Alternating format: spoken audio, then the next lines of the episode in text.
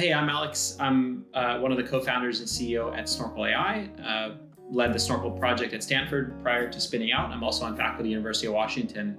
And um, I think the, the prompt question was, what kind of coffee do I drink? So my uh, my embarrassingly stereotypical uh, uh, uh, Silicon Valley answer is I actually I actually use a, a kind of flash frozen coffee called Cometeer. Um, it, it's it's awesome if you if you want to check it out. And basically, they ship these little capsules that you uh, run under hot water and just plop into uh, a cup of a cup of hot water, and and that's that's what I drink because it's uh, um, I wish I was sophisticated enough to have to master the art of, of making it myself, but uh, that that's that's easy and fast, and it's it's pretty delicious if you want to check it out. So that's my uh, that's my coffee answer. Welcome back, everybody. This is another edition of the ML Ops Community Podcast. I am your host, Demetrios, and I am here with none other than the most incredible co-host, Abby. What's going on, Abby? How you doing? Ah, I'm wonderful. Just um, finished my workout, came back, took a shower as always. uh, nothing better than recording an intro about a podcast that we did a week ago. We've had some time to let this one sink in, and our special guest today was none other than the CEO of Snorkel, Alex. He also has written some pretty incredible papers. You knew him from his papers first before Snorkel, right? I mean, he's been around. Yeah, I've got a friend who joined Snorkel in 2017 18. So I had a chance to read some of his papers and was sort of seeing their open source work from the outside. I wasn't really involved in all of that stuff, It just sort of like keeping track.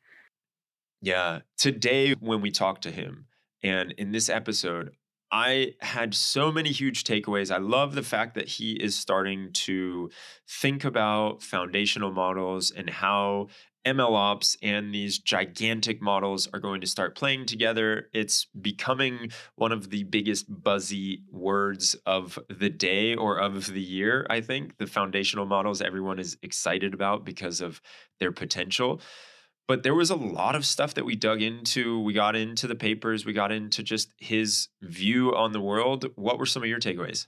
Uh, so, I think for me, first was our discussions around ensemble modeling, uh, which was how to combine different models because he was obviously using weak supervision, but he was also starting to combine it with other deep learning techniques. So that was quite interesting for me. The other was more so his mention of um, how to actually use foundational models because I feel like I've been somebody who's been slightly skeptical I mean, all that GPT 3, GPT 4, all that stuff is great. But I've always felt like it was excellent as a hype because of the predictions not being that good. And I was like, ah, so for a high stakes situation, we can't actually sort of use that one. So and true. He gave a very interesting perspective. He was like, let's use them as base models and do feature engineering on top of it for use case specific scenarios. And that makes perfect sense. That's so true. And the way that he talked about some of their clients using these models shows that it's not all hype. There is value being derived from this. And so I'm excited as to where it goes and what we're going to see in a year or two years from now and how much of the market is going to be using these type of models as opposed to something totally in-house uh, or the the smaller models. So this is the new frontier and it's always staying interesting. The adoption would be very interesting to see. Yeah, it's going to be really cool as time moves forward. So, we got to give a huge shout out to Snorkel for sponsoring this episode. They are incredible. I mean, I've loved Snorkel even before they sponsored this. I think they're doing some super cool stuff. And if you are interested in anything that we talk about in this episode, definitely hit them up. You know what their website is already, but we'll leave a link in the description snorkel.ai.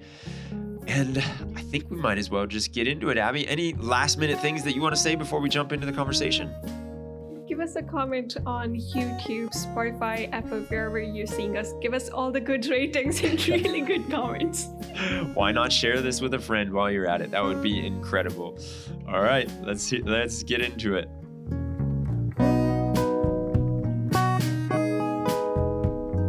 Youngins around. Yes, there's there's like a mini nursery because we got we have an eight month old and then um, my uh, nephew's here also. And do you want me to go try to close No, the door? real don't quick? worry. No, no, no, Actually, no, I'll- no, don't worry, don't worry. No. it's all good. I have the uh, kids around too, so that's just life the only these one days. with no kids. More time to read about weak That's- supervision and active learning, right? oh, it's great. D- Demetrios, how old are yours? Uh, so I have a, lo- a four year old, and she just got sick, and so Oh, she just basically is constantly coughing, like continuously Oh, coughing, no. and so my wife and I have not slept in the past like three days because of that. So. Uh, my wife just went to bed at 6:30 here and she just texted me like I'm going to bed. I was like, "Oh my god. 6:30. All right." Awful that's, uh, context to give this advice in, but uh, take a spoonful of honey, sprinkle Yeah. a little bit of black pepper in it, and then give it to her. That would just take away the cough. t- Oh, Twice, yeah? twice a day. We've been giving her the honey, but not the black pepper part. So I'm gonna I'm gonna put that That's to the test. I- Yeah. I'm gonna steal it also because we've got yeah I have I have two kids. Uh, the two year old uh, just started preschool, so it's just a constant. Mm. She's the disease vector. She brings a new cough each week, and then it goes to the babies and you know Mhm. parents, grandparents, and so it's just been constant sickness here too, and lots of lots of coughing, lots of coughing. Uh, yes. That's all it is, man. They come up with I like how you say that. It's a new cough every week. It's literally my daughter was she's been off and on coughing for the past 6 months. And I'm every sorry to hear. time that she goes down, she literally is like a sine wave. Like she just is down and then back up, coughing, and then she recovers right in time to get another cough. So, anyway, we didn't come here to talk about that. Abby gave you a prompt or asked you a question before, and I said, save it because I want to hit record before we get into that. Abby, you want to jump into it? Yeah, one of my questions was basically you've been pursuing weak supervised learning, but why weak supervised learning over, say, some other sort of transfer learning or active learning? Uh, well, that's an awesome, awesome way to, to dive in. So, um, I think that at a high level, the, the the broadest interest that that has kept me busy for the last almost eight years, which sounds a little I- not at all depressing to me, although it sounds a little a little one di- dimensional uh, if you think about it in one one way. But if you think about it another way, it's it's a um, there's just lots to explore around. Yeah, and, and there's lots to explore around around data and, and what we think of as data centric AI. So I think a top level concentric circle uh, there, there's uh, and it's not an either or but there's this uh, split that, that we make between model centric development where you might think of the data being relatively fixed you're iterating on the model. That's what i often think of as the kind of kaggle era of machine learning or the imagenet era where you just you know it's what a lot of us started with. If you look at five plus years ago every single paper was about features or algorithms or bespoke model architectures. That's what people were doing out in industry if they were actually working on a new problem. And the data was someone else's job. It was something outside of the kind of ml developers responsibility right?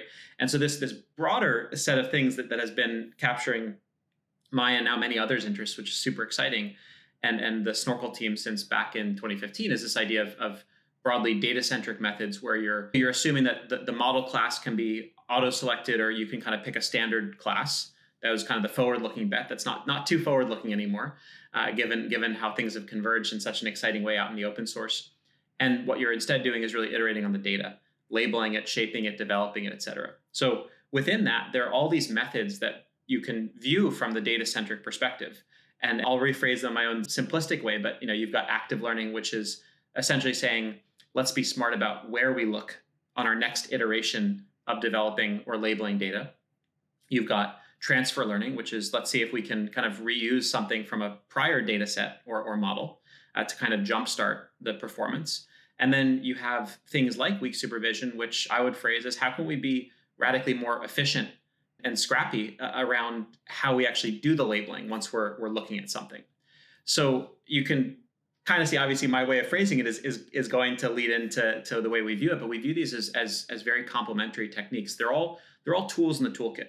And it's worth noting the, the kind of at least the cautionary note i'd give first which is that each one of these you, you can find instances of them being pitched as magical silver bullets and and those kinds of free energy machine pitches don't don't really help real practitioners that's our that's our strong perspective after eight years of working in the space active learning has been around for for decades amazing progress in the field. I have a, a grad student I, I, get to co-advise at UW who uh, just published a paper on active learning plus weak supervision. Actually, it was some cool results, but it's it's it's not a silver bullet. Even uh, if a little theoretical intuition um, is that deciding where you need to look next in the data is as is often as or more difficult than actually deciding on the decision boundary that you're trying to build and say training a classifier in the first place. In other words, intuitively, if you knew exactly where the model needed more signal, that's as hard or, or, or, harder of a problem than actually training the model in the first place. You don't know what you don't know, so to speak. And so um, these are all really helpful techniques, but they're not silver bullets. And, and, and our view is, and this is what we've we've both put out research around, but also build around in our, in our commercial platform, SnorkelFlow, is that they all work together. So in, in our conception of a data-centric uh, iterative workflow, each iteration you're saying, how can I uh, label or, or otherwise improve the, the, the quality of my training data. And active learning guides you to where to look to go next. Where should I label by hand? Where should I label programmatically or with weak supervision? Where should I debug or, or edit? And there are a whole bunch of ways of doing that, but that's the kind of the, the where do I go next? Then there's the how do I label? Do I go through and, and kind of click one data point at a time in the kind of legacy manual labeling approach, which can be appropriate and inevitably is part of the process in tough problems. But then the weak supervision question that we've been working on for years is can I be more efficient? Can I write functions that label data? Can I even use uh, things like foundation models or, or, large language models, which think a wild guess we'll get into in, in our discussion today. And that gives a hint oh, about how, how we, we not. Yeah, how could we not? That gives a hint about how we think about about fitting it into this data centric workflow. And we can talk about why. But basically, how can we use all these more efficient ways to label the data um, also, more maintainable ways, things that look more like labeling your data with code. So you can now edit and change and share and reuse and govern, uh, which you can't do with big piles of manual labels. And then transfer learning, we think of as just a way to kind of raise the baseline that you're starting with, right? So whether it's classical transfer learning or it's zero shot or few shot methods, uh, which surprise, surprise, will again take us back to foundation models uh, if we if we dive in there. That's the kind of okay, how can I start with with a baseline performance rather than starting from scratch. That's actually why uh, myself and, and, my co-founder Chris, who's uh, um, was part of starting up the Stanford Center for Research and Foundation Models, like uh, likes that foundation model term because we think of the foundations. They're kind of sturdy generic foundations. Then you still have to build your specific custom building or house on top, but you want to start with with those strong foundations. So to summarize, transfer learning, think of it as kind of your warm start versus your cold start, uh, your your kind of base most problems are not magically solved by transfer learning if they're complex and non-standard, right? Um, most problems are not solved by zero few shot learning when they're actually kind of tough, high value, bespoke problems on custom data sets, custom objectives out in the real industry. But they're great. It's a great way to start. Active learning is is kind of the where do I go next to label or improve my data, and weak supervision is how do I label my data in a more efficient and maintainable way. So a little bit long winded, but that's how I see them all, all fitting together. And and, and playing playing nicely together. And there are two ways to go from here. One is we directly jump into the foundational models, but I had a few more questions about your papers. So I'll ask you the questions about papers and then we can go into detail on foundational models. So one of the things I was reading your paper on NEMO, and you were talking about labeling heuristics and how to allow users to participate or inject their knowledge into the labeling process. Can you talk a little bit more about that one? And Alex yeah. thought you thought that we were gonna like do pleasantries and say hello and go through like, what's your background? We just jump right into it, man. I didn't even get I didn't even get to do a proper intro. We hit no. Know, the, the, the, two hardest hitting topics I can imagine uh, sick kids at home from preschool disease vectors and then straight into paper interrogation. I love it. I love it. I'm exactly. Alex, by the way. I think uh, yeah. there's our intro, but let's let's dive right back in. This is the fun way to do it. So the NEMO paper. This is from a student I get to work with at the University of Washington, uh, Cheng Yu, who's who's awesome. This is actually what I was referring to when I said the kind of uh, recent work on active learning plus programmatic supervision. So the idea at a high level in, in Nemo is it's kind of building on this, this Snorkel programmatic supervision line of work where um, you, you start by, you label data by trying to write a, a function rather than just labeling individual data points. And this function we usually call labeling function, labeling heuristic. Sometimes we, we vary up the names and make the, the academic work more, more generic. But um, I'll, I'll, refer to it as a labeling function here, which is our standard terminology. And the idea there is, is like you said, it's a way of injecting domain expertise. So I can, so let's just focus on that part. This is kind of the snorkel idea, and then we'll talk about where active learning comes in in the Nemo work. The basic idea here, one, one way to motivating is actually how we started the, the snorkel project, or one of the motivations it was this awesome project through DARPA that we were funded under DARPA Simplex, and they had they paired us with what what they call SMEs or subject matter experts. So we were working with some uh, genomicists, uh, some collaborators at Stanford. Some they do some awesome stuff on, on pediatric genomics that actually has interventional impact. So really, really exciting, motivating uh, projects. Unfortunately, they can't solve the common cold in in, in two to four year olds like we were talking about at the beginning. But they, for some for some random person that just drops in on this, DARPA working with SMEs and the genomics or the nomics. if you were just a little bit outside of the box, it's like, wait a minute. Uh, is this some like role play game that I don't know about or yeah, RPG? Yeah, exactly. How did we get here? Well, I get I get the hard hitting questions like setting up flares, or random other uh, pieces. But no, I'll, I'll, arc back to our ML ops and data centric AI uh, bit, which is that a lot of what we spent time doing. This is when the data centric stuff started to hit us in the face. Bulk of the project was not building our fancy machine learning models uh, back then in 2015, 2016. That's what we kind of thought we should be doing as ML researchers. Most of the time was spent labeling and relabeling and debugging training data and error modes of the model. And all of it consisted of sitting there with a SME saying, okay, the model labeled this, but you said this. Why is that wrong? What features are we missing? What things are we missing? Um, and then, okay, let's label this data. And the really interesting thing, we did sessions a week, is that as they were labeling data, these collaborators were talking about why they were labeling the data. Well, I see this this negation here, and I see this kind of phrase, so I know it's it's this kind of thing versus that kind of thing. But then all of that information was getting thrown away and not passed on to the machine learning model. All we were giving the machine learning model was just the XY tuples, the here's a data point, here's the label.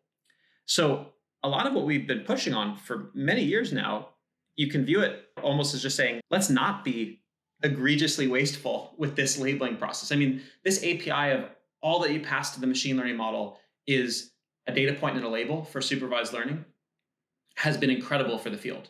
It basically has let people do their model centric development and, and not even think about the data and all the domain expertise that goes into it, which for a period in the space, I would argue has been amazing. It, it's led to this, this gold rush and boom of, of model progress. But if you think about it from a real world sense, why are we playing like 20 or 20,000 questions with a machine learning model? Our, our, our SMEs, the people who are labeling the data, they, they know all this information. They know that I'm going to label it here because I see this this key phrase. I'm going to label it this way because I see this pattern, or I reference it with this external resource, or, or whatever it might be. And then we just throw it out and we ask the machine learning model to try to statistically reinfer it. Why not just give it to the model? So that's a little bit of a long-winded arc of saying, what is this idea of a labeling function, this programmatic supervision or, or weak supervision?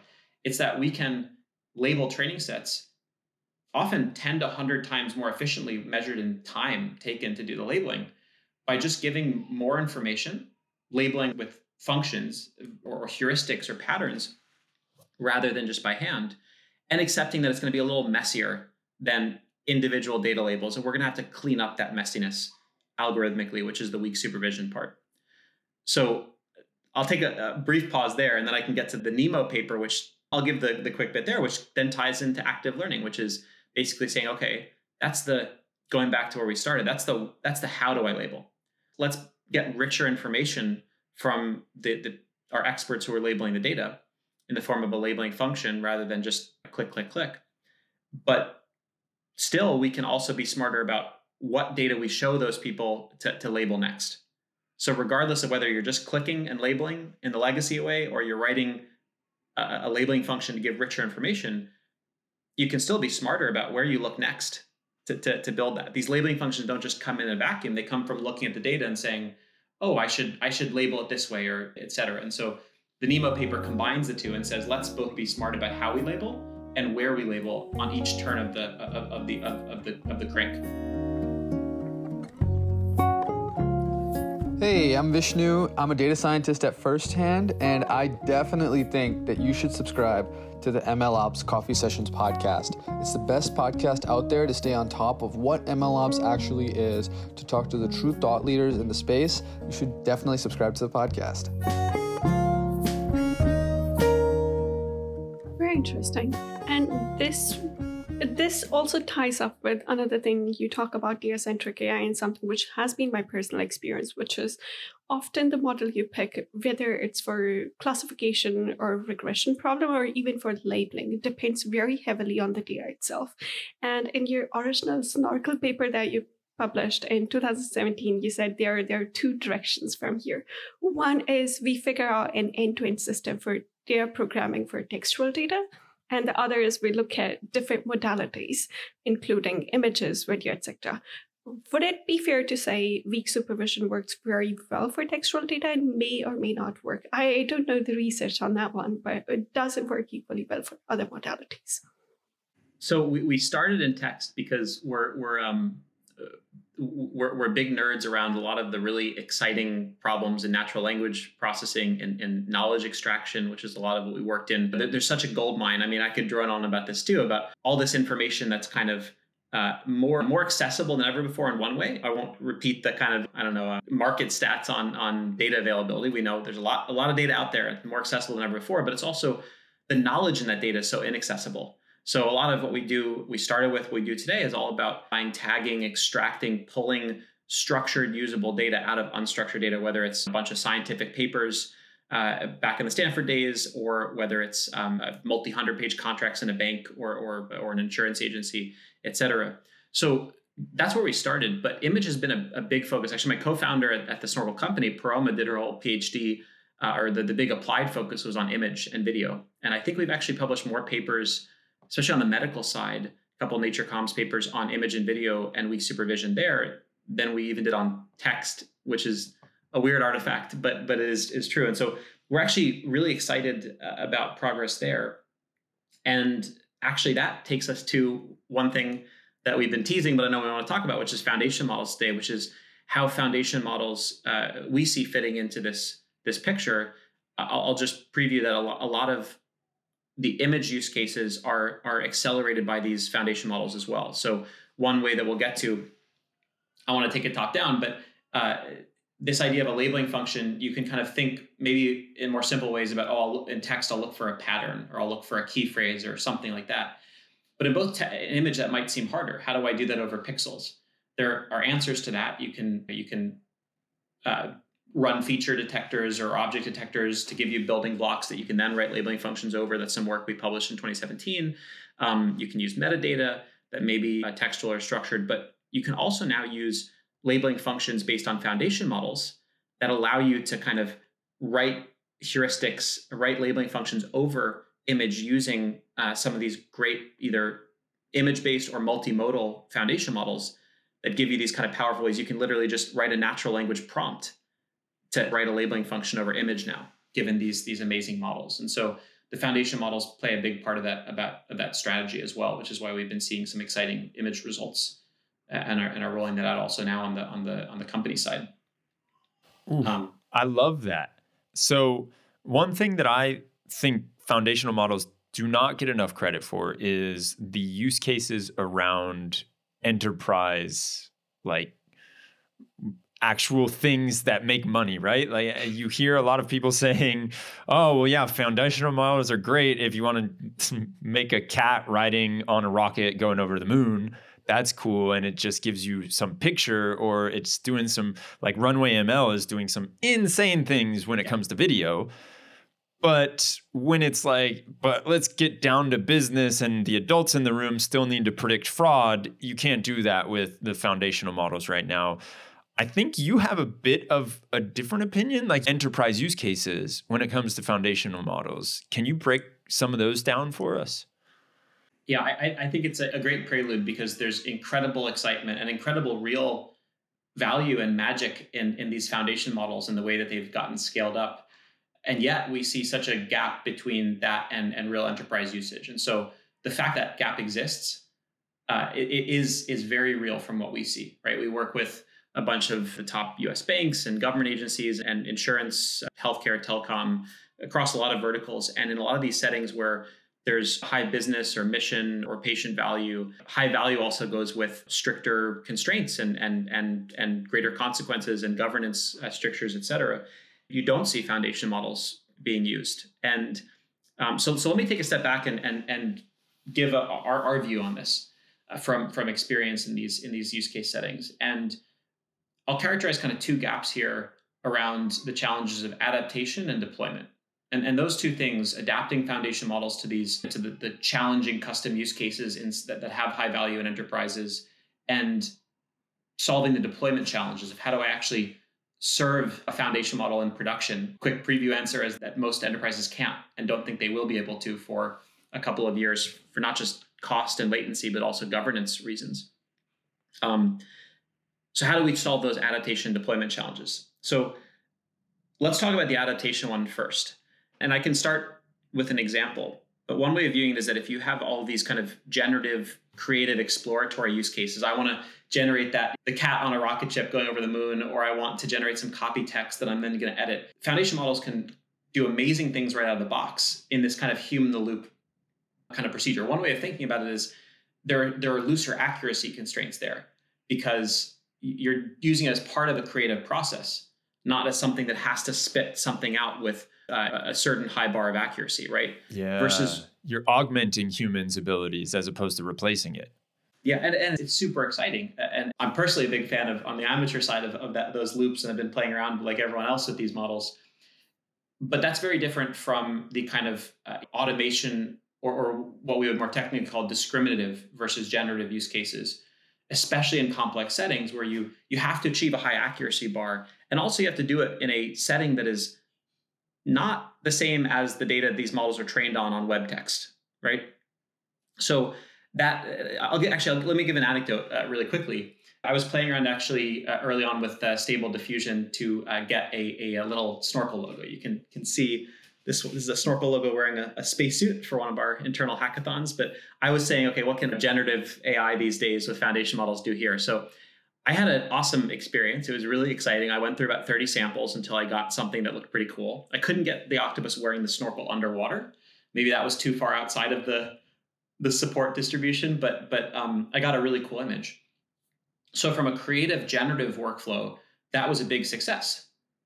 But if you think about it from a kind of production automation or discriminative modeling perspective, one success after 30 tries is like a 3.3% kind of hit or accuracy rate, right? That's abysmal. So how do you get from one to the other? And how do you kind of bridge that, that gap, which is both about tuning the accuracy and then doing it on very bespoke use cases? Uh, we should always be very careful, I think, about drawing analogies between AI and humans, given how how, how dumb AI still is and how we're still struggling to solve very simple challenges in, in, in real production use cases. But one analogy is kind of generalist to specialist. If you have someone who's learned to read on, on, on Reddit and the internet, you, you wouldn't expect a human to be able to just suddenly read multi hundred page contracts or analyze very technical fraud or network telecom data right off the bat. They would need to have some so true adaptation, some tuning, right? So this gap from generalist to specialist and from kind of loose accuracy constraints in the generative world to high accuracy bar in the discriminative world, that's this kind of adaptation gap. And the standard way of, of crossing it is by fine tuning. This is an old transfer learning concept, right? You just fine tune the model uh, on, on labeled training data. And once again, you're back to this data centric AI uh, problem. You can do prompting and zero shot or few shot techniques, but most studies show that, and our internal results also corroborate that if you want to get on these very tough problems to high accuracy, usually you're just going back to fine tuning on labeled training data. Probably less than if you were starting from scratch, but still for these bespoke problems, quite a bit. So, our view is uh, surprise, surprise, that adaptation, this adaptation gap, once again comes back to data centric development. You're not like, when you want to do this adaptation gap, you're not going, another way of thinking about it is you're not going into the foundation model and tweaking some of the multi billion parameters. I mean, they're Mm-hmm. There's some cool work on patching and stuff that's going on, but you're you're kind of leaving that. You're fine tuning, you're adapting, and that's all about labeling, editing, developing data. Once again, so you've got this big adaptation gap that a lot of people. Uh, that's at least how we frame it. Crossing this gulf from generative to to, to discriminative or prediction uh, automation and also crossing from kind of generic web text where all these models are trained to, to custom settings yeah. uh, or specialist settings. And then the other one that I think a lot of people underestimate is this deployment gap, which is that I talked to one of our, our customers at a, large top three US bank, and they, they said that they were uh, talking, they, they were thinking about submitting something to their model risk management committee about getting GPT-3 in production. And they, they likened it to an art project, uh, kind of a, a Don Quixote like tilting at windmills uh, activity. so this was their, their their pessimism about when that would happen, given that they're they're still even challenges getting modern deep learning models kind of through to production. And honestly, I, there are cost barriers. These things are very expensive to, to serve. There are latency barriers. They they take time. We're going to chip away at that. One of the biggest ones is is when you also throw in governance because we are just beginning to understand these large foundation models is actually doing really exciting things on the academic side where it's almost like a return to natural sciences world where you're kind of poking and prodding yeah. empirically rather than just reasoning formally but yeah. i think enterprises are are, are justified in, in saying hey we have to understand a bit more before we just kind of serve gpt-3 to customers even if we can solve the cost challenges so you've got these adaptation gaps how do we do the data centric development to adapt these models for these very specialist high accuracy bar settings. And you've got these deployment challenges around how the heck do we actually put this into production the next year or two or three in, in, in these large um, enterprise settings. And so um, this is something where, where we have uh, an opinion, as you could guess, and we're actually uh, about are going to be announcing what we call our support in platform for data centric foundation model development. And the the basic idea here is first of all for the adaptation, all that fine tuning. That again is where we've been working for years about how do you make data labeling and training data development as, as rapid as possible through programmatic techniques and active learning and transfer learning and all these things. And the deployment gap we solve by actually using these foundation models to help us label data, which we can then use to train smaller models that fit into our deployment paradigm. So one one cool setup we're going to uh, it'll be up soon a case study on some public data that we can really share the full results. Um, it's like a hundred way classification problem on contract. So still even simpler than some of the ones you see in production, but a little bit more representative.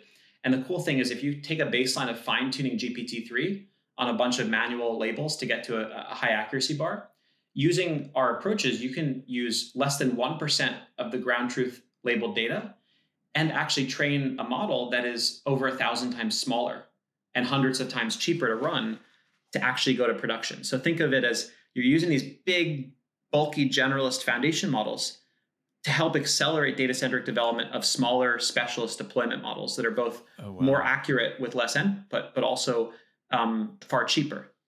And, and again, this may sound like it's too good to be true, but it's really just it's really that generalist to specialist divide, right? in an enterprise deployment setting, we're not looking to have this gigantic generalist creative machine that we can query for anything. We're looking to solve one task on very custom data, very custom objectives with high accuracy and repeatability and ability to apply proper governance. And so what we're trying to build is, is we're aiming to be that bridge between all this foundation model goodness and these actually deployable models in these production settings, if that makes sense. I love that. It's like this offspring of the foundational model or the the child of it in a way and you've got your mini foundational model almost but it, you're echoing something that I was just talking to a buddy Danny yesterday about and he had worked at Google for like 8 years. He was working with researchers on trying to figure out ways to get their foundational models like finding ways to put them into products right? That was one of his main things was syncing between the engineers and the researchers to find different ways to get those foundational models into the different google products. And one thing that he talked to me about was he was saying how with these certain types of models you have to be okay with that lower accuracy score. And you also have to be okay with the idea of the risk of error or cannot be high stakes. Like what you're putting this into play for, it cannot be high stakes because that accuracy score is so low. So you can't ever you can't do it where it's like like we were talking about with these fraud fraud detections where it could really mess things up. And so he made the comment of like, yeah, social media, you could throw it in there because if somebody sees the wrong post, whatever, it's not really ruining anybody's day uh, just because of one wrong post or whatever. So now it feels like though what you're talking about is much more let's figure out how we can take these gigantic models that are covering so much surface area and then take the pieces that we like, extract those pieces that we like, use the foundational model to train those pieces that we like. And then we can have that higher bar and we can put it into much more high stakes settings. Yeah, exactly. Uh, said said even better and more succinctly. Actually, we may share this contact because I, I, also we had a, a, a Dan from Google Research uh, who worked in this area come by the lab a couple years back to give a talk, and uh, no way. I, I won't, won't, do full names on on podcast, but um, uh, later we yeah, can talk. Yeah, yeah. We, either way, have definitely heard about this. Now, taking a step back, just even without my well, at least without my metaphorical snorkel hat on, because I'll keep my literal hat on uh, right now. I, I, desperately need a haircut, but um, strict orders from the wife: just keep your hat on whenever you can. Especially on video. Yeah, that's gonna go out onto YouTube. yeah, um, the you know I, I think in general, thinking of these settings where I often think of it, yeah, like it, it doesn't have to be perfect accuracy, or you're you're kind of competing against a null baseline. I think in general, these are great places to apply any type of machine learning, uh, especially these these foundation models where where they're not tuned and very flexible, but but not at this kind of like accuracy SLA bar. So I, I think that's a good strategy to keep in mind in general, right? This is why a lot of ML projects I think are really successful in things like like let's take our work we've done in the medical field. We did a lot with radiologists at Stanford and VA Healthcare. We did stuff around triaging rather than automation. We said, okay, like let's let's triage a queue that's backlogged because the baseline is just nothing. It's just the doctors reading the order they came in. So any improvement is better versus okay, let's take on full responsibility of automating what a doctor does, which is is a is a big consequential bet to make, and I still think we have a ways to go there. So I think in general, it's it's a it's a great kind of divide to think about. It's definitely what we see for foundation models too, right? If you again think of these are these big generalist generative models that are amazing in what they can do, but they're not fine tuned or specialized to get amazing accuracy on some specific task. In fact, even making them kind of better on generalist tasks often requires fine tuning. Like there's the FLAN results that came out from Google recently, and what did they do? They fine tuned on all these all these tasks. Uh, so actually, you see in the broader space. Of course, I would say this. I'm I'm, I'm talking my book. I'm, I'm I'm sticking to the the the, the data centric stick, but even in, in building these generalist models, you see a lot of data centricity in, in the thinking, right? Everyone's kind of converging on more or less the same architectures. There's obviously amazing engineering work that goes into it, but you look and see, like, you look at some of the models that come out. This is you look at the Stable Diffusion uh, release. You look at some of the uh, one of my colleagues, UW Ludwig Schmidt, published some interesting work uh, with his team on on on CLIP models. Um, uh, OpenAI Whisper is another one that has some good details in the data. All these models, FLAN, they all the, the, one of the biggest vectors of innovation is how you curate the data going into training them. So even in getting these foundation models built, we're seeing prize the data they're trained on, the curation of that. Right, Stable Diffusion, they had a separate semi-supervised model where they labeled data to look for beautiful images, and then bootstrap this model to sub-select down to a training corpus of nice-looking images. Right, so you, you, even in, in just building the foundation models themselves, you're already seeing data-centric iteration, data-centric development being key. So we're just saying, okay, now when you want to take that next step of actually putting them into a production setting, a specialist setting, once again, it, it often comes down to the data, both to fine tune them, but also to be this kind of bridge into a deployable artifact that you actually can can put into production today. Very interesting. And this is one thing I often think about, especially because as a developer, the foundational models are very interesting. You get a pre trained model, somebody's spending up the money and giving it to you to play with. That's all cool. Uh, but when it comes to hey, are these the best models to work with for actual business problems? I am often questioning is it the right way to just be able to increase the number of parameters and just optimizing and optimizing further? Should there be better models or should we be putting more research into better models that are generally optimized for these kind of solutions? Given we've done already done a lot of work in meta learning as well as generative models. Yeah, I, I think I mean I think we're gonna see progress from from all kinds of directions, right? So I think and you tell me if I'm misunderstanding the some of the the points you're making, but we're I think we're going to kind of see chipping away on one end of making these models more specialized and making them kind of better for subdomains, right? Like a, a legal, a medical uh, GPT, whatever it might be, and then you know on, on the front lines of, of, of kind of trying to get these these productionized, uh, what we're trying to do is just find good ways to to to use them now and actually going back to what you were asking about on our first the first question about weak supervision and this idea that that has underscored a lot of our work of labeling data programmatically and then being able to combine multiple imperfect signals, which is kind of the, the crux of the thinking there. That's part of how we we we got so excited about found, foundation models and this way of using them because you're right as a, de- a developer um, what foundation model should i use? Uh, uh what's appropriate? First of all there's there's a, an exploding universe of them right? And especially in the open source now, which is fantastically exciting. And then now on top of it, you have all these different ways of prompting them, right? Which is, I mean, of course, you have fine tuning, you have few shot learning now, but now the, the zero shot technique of prompting is there's a new weird little uh, prompt sentences you have to write every single day coming out. And so, how do I actually now develop the prompts to kind of coax the right information out? Well, in our weak supervision formalisms, that's just another type of labeling function. Um, so and this is actually one of the features we're releasing. There are actually kind of three that we we call. One is uh, fine tuner. So just we're, we're adding support in Snorkel Flow to fine tune some of the newest uh, breeds of of of, um, of uh, foundation models. So if, if you actually can ship a foundation model to production, now we can let you fine tune that with this programmatic data approach that that we support and have built. And then we have these two other features called Warm Start and and Prompt Builder. So Warm Start is basically just the kind of what I was talking about transfer learning as a, a kind of um, a bootstrap baseline, using foundation models with zero shot techniques to just auto label your data as a first pass. On one of these specialist production problems, they're not going to get you up to the accuracy level on all but the simplest of, of, of problems. Like, for example, we were using this with a, um, a large bank who's a customer on an anti money laundering and know your customer problem where they had to pull hundreds of, of, of uh, pieces of information out of these big piles of customer documents. So some of the simple things like what's the name or what is the date on this contract or things like that, actually just using this kind of warm start zero shot approach could could get pretty accurately, which is exciting and you kind of expect. The bulk 80 80 plus percent, it gave a kind of jump start, but but it was nowhere near accuracy level. So you can kind of basically warm start versus cold start your problem and get some of the low hanging fruit labeled.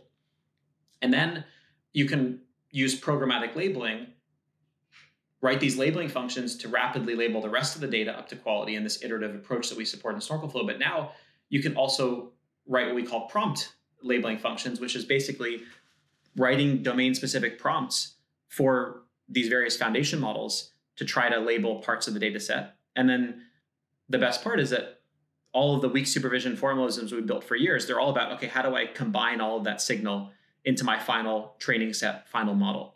So that you as the developer don't need to worry about, hey, should I be using, you know, this GPT-3 or Bloom? Should I be using this prompt or that prompt? You just kind of dump them all in and Snorkel takes care of modeling and integrating them, which is, that's how it kind of fits uh, a little, a little in the weeds, but that's how it fits nicely into the, the, the kind of paradigms we've worked on for, for years. It's all about uh, uh, how do I opportunistically use all the signal I have at hand for labeling in a more efficient way. And in this rendition, foundation models are just another tool in the toolkit, an immensely powerful one, uh, but also an imperfect and tricky one that you have to tune and engineer and is not going to work magic out of the box on your specific problem.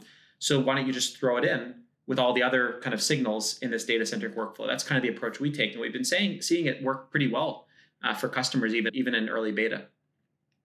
So what you're saying is basically use it as a baseline model, the way we use AutoML models to sort of first see the baseline accuracy and then we build a model on top of it and see, okay, let's do feature engineering on top of it. Yeah, start with it as a baseline. Again, that's that kind of concept of foundations. And then do this iteration on improving the data. Uh, it could be by writing engineering specific prompts to kind of fine tune the output of the foundation models. It could be by writing other labeling functions and just say, hey, if you see this pattern labeled this way, using that kind of specialized domain knowledge, and then put it all together. That's what Snorkel does for you and turns it into a clean training set that you can use to train or fine tune any model that you want for deployment. I see. Very interesting. Now, I'm going to ask you one more question, one more piece of Snorkel that really excited me, which is basically you now have your own hosting infrastructure, Snorkel Flow. How does it compare against GCP? Because I know your focus was building integration as a service platform. Yeah, so so we we deploy and kind of connect with all the cloud environments and all the main ML vendors, and so. Uh, the key for us is we, we just want to support this data centric workflow. And so we connect to whether it's a, a Vertex or a SageMaker or Azure or a home built machine learning modeling solution. We just want to get you through this data centric workflow on whatever platform. And we actually run the gamut there too. We have our Snorkel Flow cloud solution that is that we host, but we also do a lot of customer VPC on-prem deployments actually because a lot of our customers are working on very critical problems with sensitive data. That's part of why it's so difficult for them to get it labeled. And it's part of why the gpt-3s of the world don't work out of the box because it's this you know, private custom on-prem data very critical. So because of that we're very flexible in the deployment environments. And then just because i mean the data science space is amazing in terms of the amount of tools whether open source vendor that are out there and so we think interoperability is a, a, a first class design principle for for any platform. And, and our our um, at least our high level shtick internally and, and, and with customers in terms of our design principles building our platform snorkel flow has always been we do want to provide comprehensive support for a workflow and in particular this data centric workflow so um, you know, over 62% of our customers use us for kind of end-to-end development of applications start with raw data and get to some model and they do that in, in snorkel flow but we also want to make interop as easy as possible. So if you want to label your data in Snorkel Flow and then go train a model in your own custom environment and do some model centric iteration there and then come back to do edits on your data, we try to make that as easy as possible too. So, last question for you from my side. You all came out of, I know that I got a buddy who just went over to Chris Ré's venture capital firm slash incubator slash everything machine.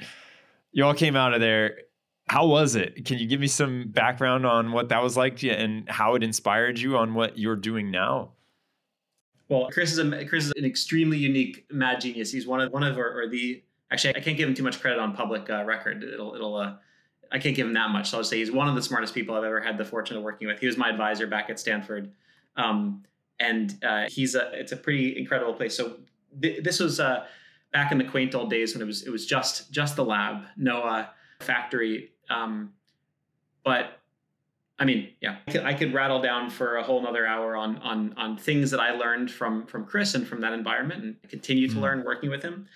Um, but I, I, think maybe just a a couple things here to tie it back to the themes we've talked about. One of the things that I think was pretty unique and, and is still with that group that both resonated with me, which is why I gravitated to working with Chris, that I also took away was the importance of especially in a field like machine learning where there's so much you know, people churning up papers there are new fancy methods every day. There's lots of there's lots of shiny things floating around right? Chris and the people in his lab are geniuses at those pieces as well. The snorkel team the sub team that spun out we've made our contributions on the theory and algorithm side but the importance of just getting your hands dirty with real use cases end to end hmm. um, that anchor point be, being good on the principles the fundamentals the formalisms um, but also pushing yourself to spend time just sitting with that genomicist or clinician or whoever is actually trying to build something and actually taking the weeks, months, years to just see that through.